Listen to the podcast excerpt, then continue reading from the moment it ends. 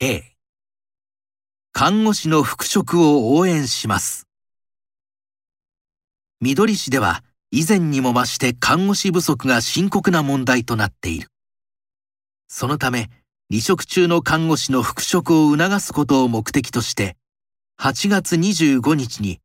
復職を目指す看護職のための病院就職説明会を開催する。場所は緑市病院協会看護専門学校で行われる。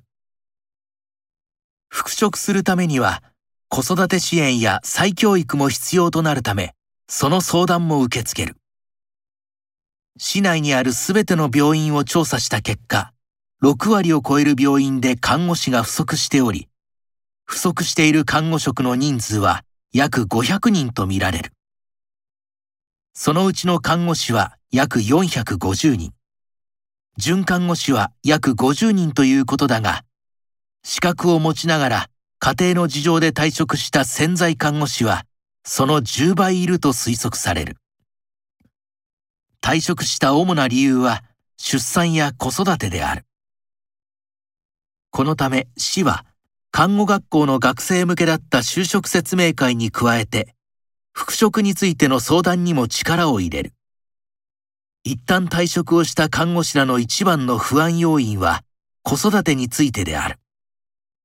院内保育施設を設置している病院など、子育て支援に積極的に取り組んでいる病院も増えてはいるが、その数は多いとは言えない。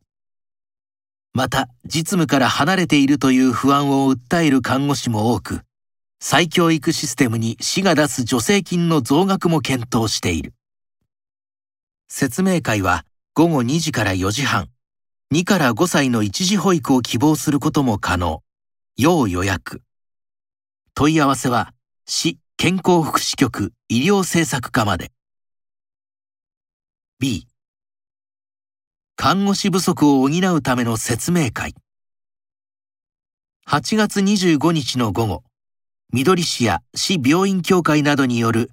復職を目指す看護職のための病院就職説明会が、緑市病院協会看護専門学校において開催された。病院就職説明会は従来看護学校の学生を対象に行われているが今回は特に出産や子育てなどの理由で現場を去った潜在看護師を対象にしたもので参加者による質疑応答も活発な説明会になった市健康福祉局によると